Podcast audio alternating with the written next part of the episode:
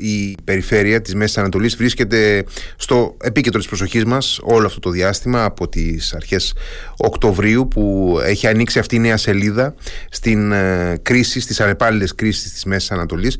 Αξίζει να κάνουμε μια ε, συζήτηση υποβάθρου θα έλεγα ε, προκειμένου να δούμε την ιστορική συγκρότηση, το πώς ε, συγκροτήθηκε ιστορικά σταδιακά αυτό που ε, σήμερα αντιμετωπίζουμε ως ε, Μέση Ανατολή και θα μας βοηθήσει καταλητικά πιστεύω σε αυτό ο καθηγητής Δημήτρης Σταματόπουλος, καθηγητής Βαλκανικής και ύστερης Οθωμανικής Ιστορίας στο Πανεπιστήμιο Μακεδονίας. Καλησπέρα κύριε Σταματόπουλε. Καλησπέρα κύριε Χαραλαμπίδη και χρόνια πολλά στους ακροατές σας. Χρόνια πολλά, καλή χρονιά εύχομαι με υγεία για όλους και για σας προφανώς. Κυρίως υγεία.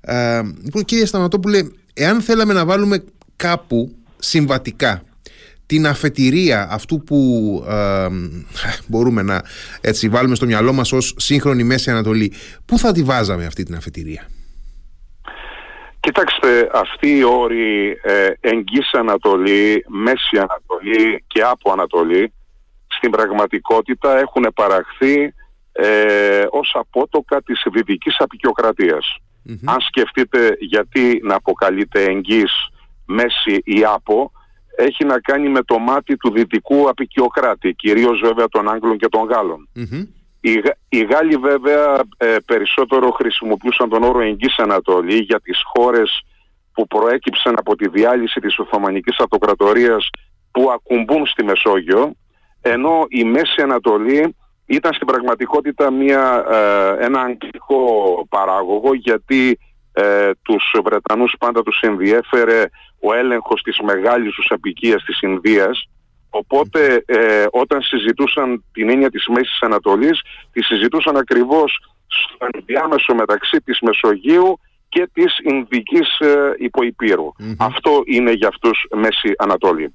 Βέβαια αργότερα μετά τη διάλυση της Οθωμανικής Αυτοκρατορίας πολλές φορές αποκαλούμε και κομμάτια της Βόρειας Αφρικής ή της ε, Κεντρικής Ασίας, Μέση Ανατολή, αλλά θα έλεγα ότι σε γενικές γραμμές είναι ο χώρος αυτός, δηλαδή από τη Μεσόγειο μέχρι τον Περσικό ε, και μέχρι ε, στο βορρά τα, τη Ρωσία, στο νότο της Σαουδική είναι ο ενδιάμεσος χώρος που το μάτι του δυτικού απεικιοκράτη βλέπει στην Ασία για τον έλεγχο της περιοχής. Οπότε, ε, μιας και αναφέρατε και την εποχή της κατάρρευσης της Οθωμανικής Αυτοκρατορίας ε, που γνωρίζουμε ότι είναι και η, εποχή που χαράσσονται οι, οι, οι κυριότερες γραμμές πάνω στο χάρτη αυτών των περιοχών από τους Άγγλους και τους Γάλλους. Θα λέγαμε ότι εκεί, εκεί μπαίνει ε, κατά κάποιο τρόπο χρονολογικά το, το σημείο αφετηρίας. Κοιτάξτε, εκεί ακριβώς διαμορφώνεται η μεταοθωμανική Μέση ε, βέβαια, όπως ε, γνωρίζετε, οι, οι Δυτικοί, οι Άγγλοι και οι Γάλλοι μοίρασαν περιοχές ε, επιρροής ε, και πριν από τον Πρώτο Παγκόσμιο Πόλεμο, αλλά με τον Πρώτο Παγκόσμιο Πόλεμο έρχεται το τέλος της Οθωμανικής Αυτοκρατορίας, αλλά είναι ενδιαφέρον ότι κατά, κατά τη διάρκεια του και προς το τέλος του, όταν δηλαδή τα πράγματα φαίνεται που θα ε, γίνονται δύο πάρα πολύ καθοριστικά γεγονότα. Το πρώτο είναι η μυστική συμφωνία που υπογράφουν οι Άγγλοι και οι Γάλλοι αλλά και με τη συμμετοχή της Ρωσίας ε, Απρίλιος-Μάιος του 1916 είναι η περίφημη συνθήκη Σάιξ-Πικό η οποία ουσιαστικά τραβάει μια γραμμή. Σε μεγάλο βαθμό αυτή η γραμμή είναι τα σημερινά σύνορα ε, του Ιράκ και της Συρίας. Ετσι αλλά από την ε, γραμμή αυτή και προς δυτικά ε, η επιρροή ήταν γαλλική. Σκεφτείτε ότι οι Γάλλοι είχαν στρατό στην ηλικία που πολεμούσε τον Κεμάλ τότε, βέβαια τα βρηκανε με τον Κεμάλ. Ε, και ελέγχανε άμεσα την, ε, την παράλια ακτή, δηλαδή αυτό που προέκυψε μετά ως Λίβανος, αλλά είναι κομμάτι της Συρίας, και τη Συρία ως έμεσο έλεγχο, ενώ οι Βρετανοί πάντα τους ενδιέφεραν ε, τα πετρέλαια της Βασόρας, το κομμάτι δηλαδή που σήμερα αποκαλούμε Ιράκ από τη Βασόρα μέχρι τη Βαγδάτη ήταν υπό άμεσο έλεγχο, ενώ η υπέρη Ορδανία ε, τη λέγανε υπέρ Ιορδανία γιατί ήταν πέραν του Ιορδάνη ποταμού, ήταν υποέμεσο Ε, έτσι λοιπόν μοιράζεται η περιοχή και η Παλαιστίνη ε, θεωρητικά θα ήταν υπό έλεγχο, αλλά τελικά μετά το 1920 ε, ε, ελέγχεται από την Μεγάλη Βρετανία. Εδώ ε, ο έλεγχος της Παλαιστίνης ε, σχετίζεται με το δεύτερο πολύ σπουδαίο γεγονός της περίοδου. Ε, είναι το 1917 Νοέμβριος και ο Άγγλος Υπουργός Εξωτερικών Μπάλφουρ απαντά στον πρόεδρο της Ιωνιστικής Ομοσπονδίας, τον Λόρδο Ρότσιλτ, της γνωστής οικογένειας των τραπεζιτών. Ο ίδιος βέβαια ήταν γνωστός βιολόγος, ζωολόγος, ότι η Μεγάλη Βρετανία υπόσχεται δημιουργία εβραϊκού κράτους στον ιστορικό χώρο της Παλαιστίνης. Ξέρετε ότι οι Εβραίοι στην αρχή του 20ου αιώνα επέφεραν, ε, υπέφεραν σε πολλές χώρες, ειδικά της Ανατολικής Ευρώπης, από πριν ακόμα γίνει το ολοκαυτωμα και η Μεγάλη Βρετανία δεν το έκανε από συμπόνια, ε, το έκανε από ρεαλιστική πολιτική, δεν ήθελε δηλαδή μεγάλη ροή εβραϊκού πληθυσμού στα δικά της εδάφη, στα νησιά ε, όπως έγινε με την Αμερική. Συνεπώς τους υποσχέθηκε την Παλαιστίνη για να τους μπρώξει στην παλαιστινη Ε, αυτά τα δύο γεγονότα, το Σάιξ Πικό και ε, ε, η διακήρυξη Μπάλφορ, ε, δεν ε, ήταν γνωστά στους Άραβες. οι Άραβες τα έμαθαν εκ των υστέρων, παρότι θυμάστε και την περίφημη ταινία με το Λόρενς της Αραβίας που δείχνει ε, με ποιο τρόπο οι αραβικές φυλές συντάχθηκαν στο πλευρό του Βρετανικού στρατού εναντίον των Οθωμανών. Ναι, ακριβώς, γι αυτό, ακριβώς γι' αυτό ήθελα να σας ρωτήσω και, ναι, και, σε, ναι. και σε σχέση με τους αραβικούς πληθυσμούς η Βρετανική πολιτική ε, πάνω σε ποιες γραμμές έπαιξε εντός εισαγωγικών εκείνη την εποχή; Οι, οι Βρετανοί όπως ε, θα θυμάστε και από την μία προσπαθούσαν να ελέγξουν τις φυλές ε, στη διάρκεια του πολέμου αλλά ήθελαν να διαμορφώσουν και το μεταπολεμικό τοπίο υπό τον έλεγχό τους. Ε, γιατί, γιατί η Μέση Ανατολή τους ενδιαφέρει λόγω του πετρελαιου Βέβαια τότε ακόμα δεν είχε βρεθεί ε, το πετρέλαιο στον Περσικό κόλπο. Ε, είχαν όμως βρει και ήταν γνωστές οι πετρελαιοπηγές του βόρειου Ιράκ, δηλαδή των ε, πόλεων του Κουρδιστάν, mm-hmm. της Μοσούλης και του κυρκουκ Στην πραγματικότητα, η γραμμή την οποία σας ανέφερα πριν ως γραμμή Σάιξ Πικό, ε, εάν κάποιος τη συνεχίσει τα σύνορα, δηλαδή Ιράν-Ιράκ, κόβει το σημερινό βόρειο Ιράκ μεταξύ του Κυρκού και της Μοσούλης. Η μοιρασιά δηλαδή δεν ήταν μόνο γενικά οι περιοχές, η μοιρασιά ήταν ότι το Κυρκούκ θα το έπαιρναν οι Άγγλοι, τη Μοσούλη θα την έπαιρναν οι Γάλλοι, ε, όμως τελικά τα πήραν και τα δυο οι Άγγλοι λόγω της ΣΥΤΑ των Γάλλων από τον Κεμάλ στην Κιλικία. Λοιπόν, ε, βρισκόμαστε ε, με όλες αυτές τις εξελίξεις πια ήδη στον Μεσοπόλεμο, οπότε ε, μέχρι και το τέλος του Δευτέρου Παγκοσμίου Πολέμου είναι μια εποχή θα λέγαμε επόασης όλων αυτών που βλέπουμε μετά το 1945-47 Κοιτάξτε, είναι μια εποχή, η διάλυση της Οθωμανικής Αυτοκρατορίας γέννησε νέους εθνικισμούς. Γέννησε καταρχήν τον τουρκικό εθνικισμό. Οι, οι Οθωμανοί μέχρι και τους νεότουρκους έκαναν πολλές προσπάθειες να διατηρήσουν την αυτοκρατορία αλλά με τον Γκεμάλ ε, είναι ουσιαστικά η απόφαση ε, της τουρκικής ελίτ να προχωρήσουν με τον τρόπο που προχώρησαν και οι άλλες βαλκανικές ελίτ. Φτιάχνουμε δηλαδή εθνικό Αυτό όμως δημιούργησε στην πραγματικότητα ήταν ο, ε, πώς να το πω, η θριαλίδα για την ανάδυση και νέων και αντίπαλων εθνικισμών θα έλεγα του αρμενικού οι οποίοι Αρμένοι διεκδικούσαν κομμάτια της Μικράς Ασίας, του Κουρδικού που επίσης στη συνθήκη των Σευρών προβλεπόταν όπως γνωρίζετε κράτος του Κουρδιστάν σε κομμάτι της σημερινής νοτιοανατολικής η Λοζάνη το ακύρωσε έτσι. Και εδώ ε, κάποια πράγματα που σήμερα για την αναθεώρηση της συνθήκης του Λοζάνης συζητιώνται δεν τα λαμβάνουν αυτά υπόψη ότι η Τουρκία πριν από τη Λοζάνη στην πραγματικότητα ήταν πολύ περιορισμένη γιατί υπήρχε και αρμενικό κράτος στην ε, Μικρά Ασία και κουρδικο Ε, και ε, βέβαια το πιο σημαντικό από όλα ήταν ο αραβικός Ο αραβικός όμως εθνικισμός είχε ένα περίεργο χαρακτηριστικό. Ε, είχε μία διπλή όψη. Παναραβικός εθνικισμός, δηλαδή το ιδανικό της ενότητας των Αράβων από το Μαρόκο μέχρι το Ιράκ, αλλά όπως καταλαβαίνετε ένα τέτοιο ιδανικό ήταν αδύνατο να επιτευχθεί στην εποχή της ε, απεικιοκρατίας. Άρα λοιπόν όταν έσπασε αυτός ο χώρος και πολύ ωραία το παρατηρήσατε σε ευθείες αν δείτε δηλαδή τα κράτη της Βόρειας Αφρικής είναι ευθείες γραμμές, ε, τα κράτη ναι, της Μέσης Ανατολής ναι, ναι. είναι δηλαδή γραμμές που τράβηξαν οι Άγγλοι και οι Γάλλοι ε, απεικιοκράτες. Ε, είχαμε ένα πολύ ενδιαφέρον φαινόμενο. Είχαμε τη δημιουργία κρατικών, εθνοκρατικών αραβικών ελίτ που δεν είχαν πάντα όλες το ίδιο όραμα του παναραβισμού. Έτσι. Σίγουρα όμως στα κράτη αυτά το πιο σημαντικό από όλα, τουλάχιστον στο Μεσοπόλεμο αλλά και πολλά χρόνια μετά το Δεύτερο Παγκόσμιο Πόλεμο, είναι η Αίγυπτος. Δηλαδή πρέπει να δούμε την Αίγυπτο σαν μια λοκομοτίβα του αραβικού κόσμου. Ε, από τα χρόνια του Μεχμέτ Αλή είχε μια ανεξαρτησία, μπήκε κάτω από την των Άγγλων σαν καθαρή απικία για να ελέγχουν το Σουέζ, γιατί το Σουέζ ακριβώς τους έβγαζε στην ινδια αλλά ε, και στη διάρκεια του Μεσοπολέμου με ε, την βασιλική οικογένεια να είναι φύλλα προσκύμενη στην Βρετανία ελεγχόταν από τη Βρετανία.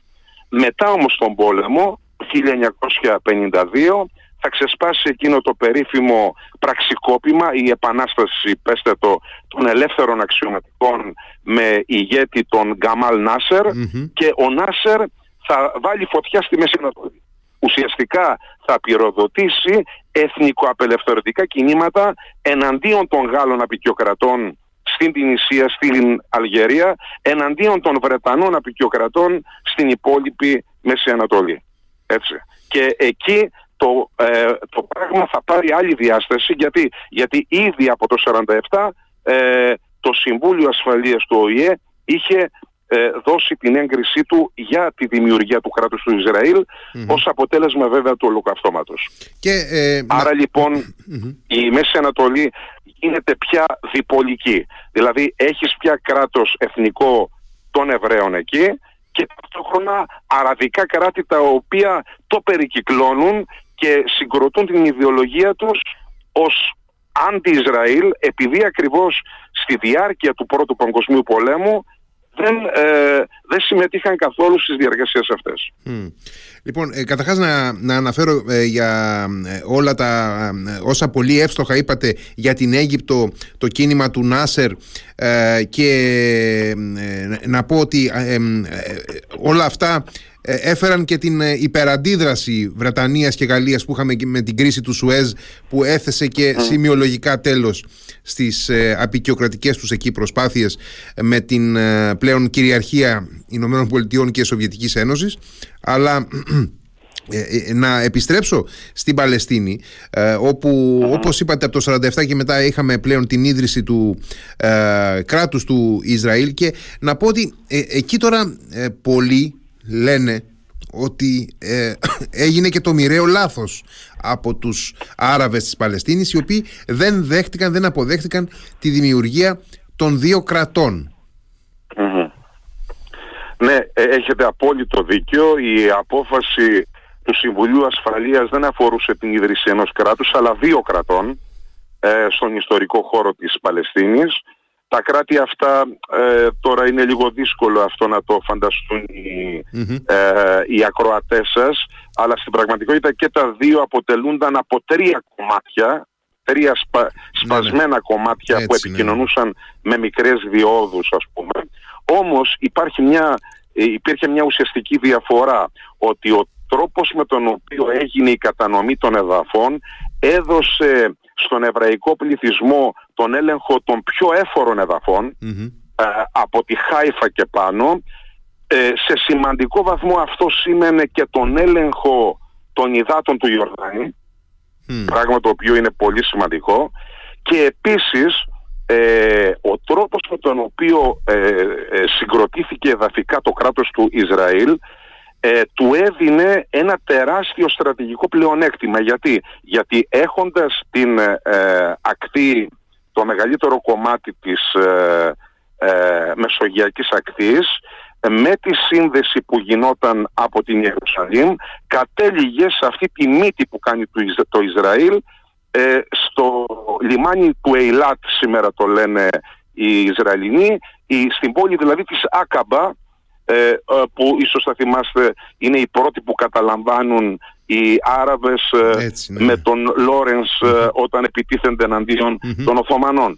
Τι ναι. σημαίνει αυτό; Αυτό σημαίνει ότι το Ισραήλ έχει ένα τέτοιο γεωπολιτικό πλεονέκτημα που μόνο η Αίγυπτος είχε μέχρι τότε. Δηλαδή ένα κράτος το οποίο να ακουμπάει και στη Μεσόγειο και στον Ινδικό ωκεανό μέσω της Ερυθράς θάλασσας.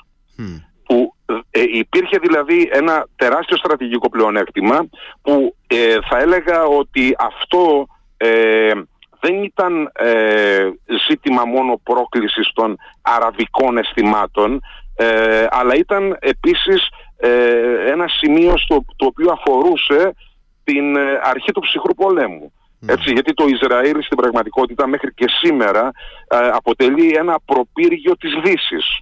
Ε, η, η Δύση, πρώτα οι Βρετανοί και μετά οι Αμερικανοί θεωρούν και γι' αυτό το εξοπλίζουν και ή αποδέχονται το, το ρόλο του εκεί ε, επειδή το θεωρούν προκεχωρημένο φυλάκιο της Δύσης. Και πράγματι έτσι ήταν. Ε, για να το καταλάβουμε, να σας το πω απλά κύριε Χαραλαμπίδη, επειδή ακριβώς στον Πρώτο Παγκόσμιο Πόλεμο έγιναν αυτές οι συμφωνίες στο Σάιξ Πικό και το Μπάλφορ απομάκρυναν ψυχικά αν θέλετε τους Άραβες από τη Δύση και γι' αυτό στο Δεύτερο Παγκόσμιο Πόλεμο οι Άραβες δεν πήραν θέση μεταξύ των δύο στρατοπέδων, έμειναν ουδέτεροι.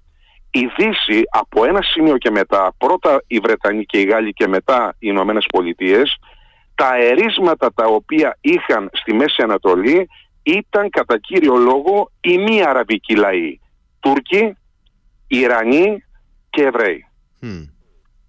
Δεν ήταν, αυτά είναι μη, τα μη αραβικά έθνη της ε, Μέσης Ανατολής.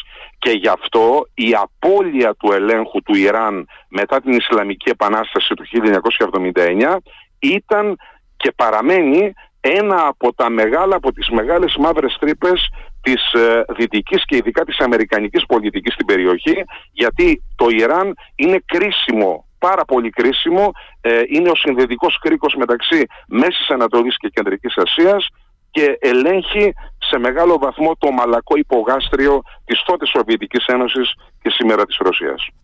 Και προς επίρρωση αυτού που λέτε, ε, να πω κιόλας ότι παρά το γεγονός ότι από τη δεκαετία του 70 και μετά οι Ηνωμένες Πολιτείες έχουν αναπτύξει στενές σχέσεις οικονομικές ε, και όχι μόνο, και αμυντικές και διεθνείς σχέσεις με μια σειρά από αραβικά κράτη, ε, με πρώτη τη Σαουδική Αραβία, παρόλα αυτά βλέπουμε ότι ε, γενικώς επικρατεί αμοιβαία μια καχυποψία. Δηλαδή έχουμε πάντοτε ένα παιχνίδι ισορροπιών μεταξύ ε, ε, ε, Ουάσιγκτον, Μόσχας, Πεκίνου πρόσφατα από τις αραβικές χώρες, από την Σαουδική Αραβία για παράδειγμα και τις κοντινές της χώρες. Έτσι, οπότε θέλω να πω ότι παρά το γεγονός ότι έχουν εξομαλύνει τις σχέσεις τους με τους Αράβες σε πολλές περιπτώσεις οι Αμερικανοί παρόλα αυτά ε, δεν μπορούν ποτέ να τους ε, εμπιστευτούν θα έλεγε κανείς απόλυτα.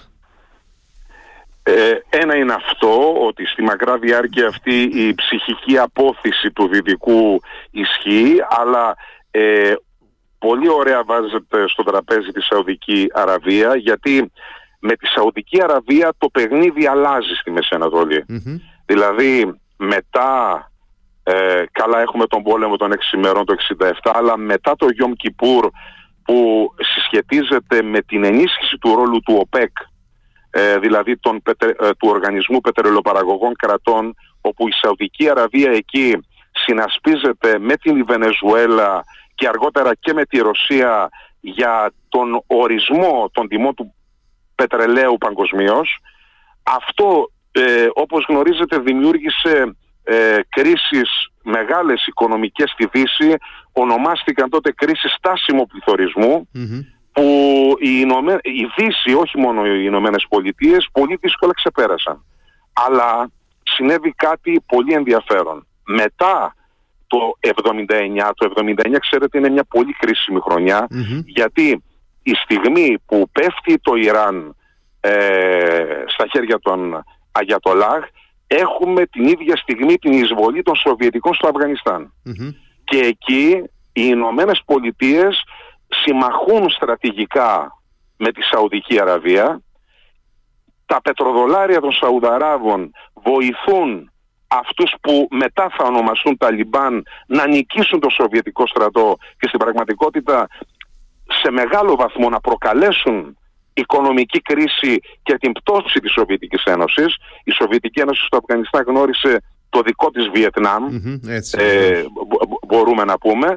Σε αυτή λοιπόν τη νίκη του δυτικού κόσμου βοήθησαν τα μέγιστα οι Σαουδάραβες. Και τι σήμαινε αυτό; Αυτό ακριβώς σήμαινε τη διαδοχή του ηγετικού ρόλου στον αραβικό κόσμο από την Αίγυπτο στη Σαουδική, Αραβία. Δηλαδή η εποχή του αραβικού εθνικισμού που εκπροσωπούσε ο Νάσερ και η επίγονή του τελείωνε και άρχιζε ακριβώς η εποχή που το Ισλάμ όχι ως Ισλάμ ως θρησκεία αλλά ως Ισλαμισμός ως πολιτική ιδεολογία αυτά τα δύο δεν πρέπει να τα συγχαίουμε. Είναι άλλο η θρησκεία των απλών ανθρώπων και είναι άλλο πράγμα η πολιτική ιδεολογία που συγκροτείται με αναφορά σε αυτο ετσι Τότε λοιπόν η γένεση του σύγχρονου Ισλαμισμού και πολλές φορές φονταμενταλιστικού Ισλαμισμού ε, άλλαξε τα δεδομένα στην περιοχή. Έδωσε τα ενία πια στην Σαουδική Αραβία. Αυτό λοιπόν είναι η κρίσιμη, δηλαδή μαζί με το τέλος του ψυχρού πολέμου το βλέπουμε και στη Μέση Ανατολή με αυτήν ακριβώς την ε, ροη Ωραία, να κάνουμε ένα πάρα πολύ σύντομο διάλειμμα ε, για κάποια μηνύματα και επιστρέφουμε. Radio Me 88,4 Επιστρέψαμε φίλες και φίλοι, αναλύσεις στο Radio Me. Συζητάμε με τον καθηγητή Δημήτρη Σταματόπουλο για την ιστορική συγκρότηση της ε, Μέσης Ανατολής. Κύριε Σταματόπουλε, να ρωτήσω, ε, γυρνώντας λίγο προς τα πίσω, να ρωτήσω εάν αυτή η 25 ετία, 30 ετία των Αραβο-Ισραηλινών πολέμων ήταν τελικά κάτι το αναπόφευκτο, αν ήταν μια ε, αλυσίδα συγκρούσεων που δεν μπορούσαν, εν πάση περιπτώσει, ε, δεδομένων όσων είχαν προηγηθεί, να αποφευθούν εκείνη την εποχή του, ε, του ψυχρού πολέμου, όπως και εσείς ε, το οριοθετήσατε. Ναι, κοιτάξτε, το, το θέμα περιπλέχθηκε ε, ακριβώς γιατί η σύγκρουση των Ηνωμένων Πολιτειών και της Σοβιετικής Ένωσης ε, λάμβανε χώρα και στην περιοχή αυτή και όχι μόνο σε άλλες περιοχές όπως ας πούμε την Ευρώπη ή, της, ε, ή τη Λατινική Αμερική. Ε, θέλω να πω ότι ε, υπήρξαν χώρες, υπήρχαν χώρες ε, στην περιοχή που ήταν ερίσματα της σοβιετικής επιρροής καθόλου τυχαίο ότι μετά το τέλος του ψυχρού πολέμου οι χώρες αυτές στην πραγματικότητα διαλύθηκαν ή τριχοτομήθηκαν. αναφέρω βέβαια την Αίγυπτο η οποία συγκλονίστηκε από την έλευση των αδελφών και μετά στο, στην κυβέρνηση. Αναφέρομαι στην τριχοτόμηση ουσιαστικά του Ιράκ μετά την εισβολή των Ηνωμένων Πολιτειών. Αναφέρομαι στην ουσιαστική τριχοτόμηση της Συρίας στη διάρκεια του ψυχρού πολέμου. Έτσι σε ένα σουνητικό ε, ας πούμε σε μια σουνητική περιοχή μέσα στην έρημο, ε, στο κουρδικό βορρά, και στην ε, αλαουίτικη ε, σιητική δηλαδή παράλια Ε, το ίδιο συνέβη και με την Λιβύη. Ε, θέλω να πω ότι υπήρξαν χώρες οι οποίες ήταν πολύ κοντά ε, στο Σοβιετικό και μετά στο, στην επιρροή τη Ρωσική και το χάος που πολλές φορές που βλέπουμε να προκαλείται από τις δυτικές παρεμβάσεις ε, ξέρετε υπήρχαν δύο σχολές. Η Αμερική δεν ξέρει τι κάνει. ή η Αμερική ξέρει τι κάνει. η, εγώ, εγώ είμαι ε, της δεύτερης άποψης ότι η Αμερική ξέρει τι κάνει. Ότι θέλω να πω ότι κάποιος ισχυρός, ο ηγεμόνας, ε, όταν δεν μπορεί να ελέγξει μια περιοχή, τότε προκαλεί χάος για την να ανασυντάξει. Το χάος δηλαδή δεν είναι αποτέλεσμα λαθών, αλλά είναι Υπολογισμό, αποτέλεσμα, είναι μιας συντεταγμένης πολιτικής ακριβώς για να ανασυγκροτήσει ε, την περιοχή. Ε, δείτε για παράδειγμα την εμπλοκή της Αμερικανικής πολιτικής στη δημιουργία του ίσης, του Ισλαμικού κράτους, έτσι, τα οποία πράγματα τα οποία βγήκαν μετά. Ε, ένας από τους λόγους που η Χίλαρη Κλίντον ε, θυμάστε δεν μπόρεσε να επικρατήσει του Τραμπ ήταν εκείνα τα περίφημα email που ανταλλαξε και βγήκαν στη δημοσιότητα και ένα από αυτά έλεγε το εξής ότι πρέπει να τραβήξουμε μια νέα γραμμή Σάιξ Πικό στη Μέση Ανατολή. Ναι. Άρα λοιπόν θέλω να πω ότι μπορεί ο ψυχρός πόλεμος να τελείωσε αλλά οι επιπτώσεις του συνεχίζονται και τις βλέπουμε μέχρι και σήμερα. Έτσι. Προφανώς στη διάρκεια του ψυχρού πολέμου το Ισραήλ ε, ε, πώς να το πω, βοηθούνταν από τη Δύση ε, οι Αιγύπτιοι, οι Σύριοι έπαιρναν μίγκα από τους Σοβιετικούς. Γνωρίζουμε την κατάληξη των πραγμάτων. Έτσι, ειδικά στον πόλεμο των έξι ημερών η νίκη των Ισραηλινών ήταν συντριπτική.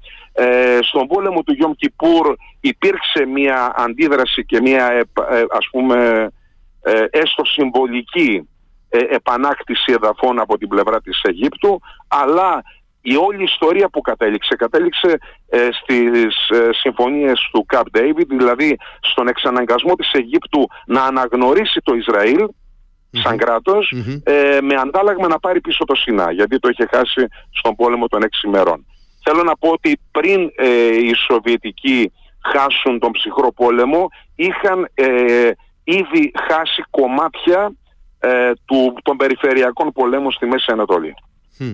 Πολύ ενδιαφέρουσα επισήμανση ε, αυτή κατά την άποψή μου. Και να, να έρθουμε τώρα λίγο προς το σήμερα και ε, ε, να, να δούμε την, την κατάσταση ως έχει. Έχουμε από τη μια μεριά νομίζω μια ευρύτερη ευρασιατική έλξη για μεγάλες δυνάμεις το, περιφερειακές δυνάμεις της Μέσης Ανατολής. Και μιλάω για το Ιράν το οποίο έτσι έχει αναπτύξει μια στενή σχέση με την Κίνα. Έχουμε την Τουρκία σε μια τροχιά πολύ πιο ελεύθερη από ότι ε, την είχαμε συνηθίσει τις ε, ψυχροπολεμικές δεκαετίες. Ε, τον αραβικό κόσμο να ε, προσπαθεί με ηγέτη πάντοτε τη Σαουδική Αραβία να χτίσει, να συγκροτήσει μια αυτονομία κατά κάποιο τρόπο και το ε, Ισραήλ να, ε, στην, ε, στην εκδοχή του τέλος πάντων την, αυτή την κατά κάποιο τρόπο σκληρή μπορεί να πούμε σκροπυρηνική, ακροδεξιά ενδεχομένως μέσα από την κυβέρνηση Νετανιάχου να, να, να πνίξει τη δυνατότητα των Αράβων της Παλαιστίνης ενδεχομένως να αποτελούν απειλή για το μέλλον του. Σε αυτή τη διαδικασία οι Αμερικανοί αποδίδονται σε ένα μαραθώνιο διπλωματικό προκειμένου να διατηρήσουν ε, πώς να το πω ε, ισορροπίες βλέπετε να, να τα καταφέρνουν; Κοιτάξτε, είμαστε στη διαδικασία. Βλέπουμε το έργο να εξελίσσεται μπροστά μας. Ε, δεν, δεν ξέρει κανένας το τέλος του. Αλλά είναι βέβαιο και σωστά τα περιγράψετε τα πράγματα. Είναι βέβαιο το εξής. Ότι από το North Stream στην Ουκρανία, από την Ουκρανία στον Turkish Stream, από τον Turkish Stream στην Παλαιστίνη και το τι γίνεται στον κόλπο, η σύγκρουση είναι Είναι ενιαία, δηλαδή ίσως περισσότερο και από την εποχή του ψυχρού πολέμου θα έλεγα, ε, οι Ηνωμένες Πολιτείες προσπαθούν, ε, για παράδειγμα με τον πόλεμο στην Ουκρανία, η σύγκρουση των δύο αδελφών σλαβικών ε, λαών να μεγαλώσει το ρήγμα όχι μεταξύ του, του Ουκρανού και του Ρώσου αλλά μεταξύ του Ρώσου και του Γερμανού. Γιατί εάν μέσα από μια σύγκρουση αναγκάσεις μια χώρα η οποία είχε ολοένα και αυξημένες εμπορικές και οικονομικές σχέσεις με την Ρωσία και την Κίνα να απολωθεί προς τη δικά σου πλευρά, ενώ τη Γερμανία, τότε ακριβώς θα εμποδίσεις την ευρασιατική πλάκα να ενωθει Το ίδιο γίνεται λοιπόν πιστεύω και με τις συγκρούσεις όπως με τη Συρία ή σήμερα με την Παλαιστίνη. Δηλαδή κομμάτια αυτού του κόσμου, για παράδειγμα η Τουρκία η οποία είχε προσεγγίσει επικίνδυνα τη Ρωσία αγοράζοντας S400 επανήλθε κατά κάποιο τρόπο σε ένα παρότι ο Ερντογάν είναι μεγάλος παίχτης και μπορούμε να δούμε και άλλα πολλά ε, τζογαρίσματα από αυτόν στην περιοχή αλλά ως ένα βαθμό όπως ωραία το περιγράψατε είναι πια ελεύθερη η σχέση. Δεν είναι δεσμευτική αλλά πήγαινε να γίνει εντελώς δεσμευτική με την πλευρά της Ρωσίας.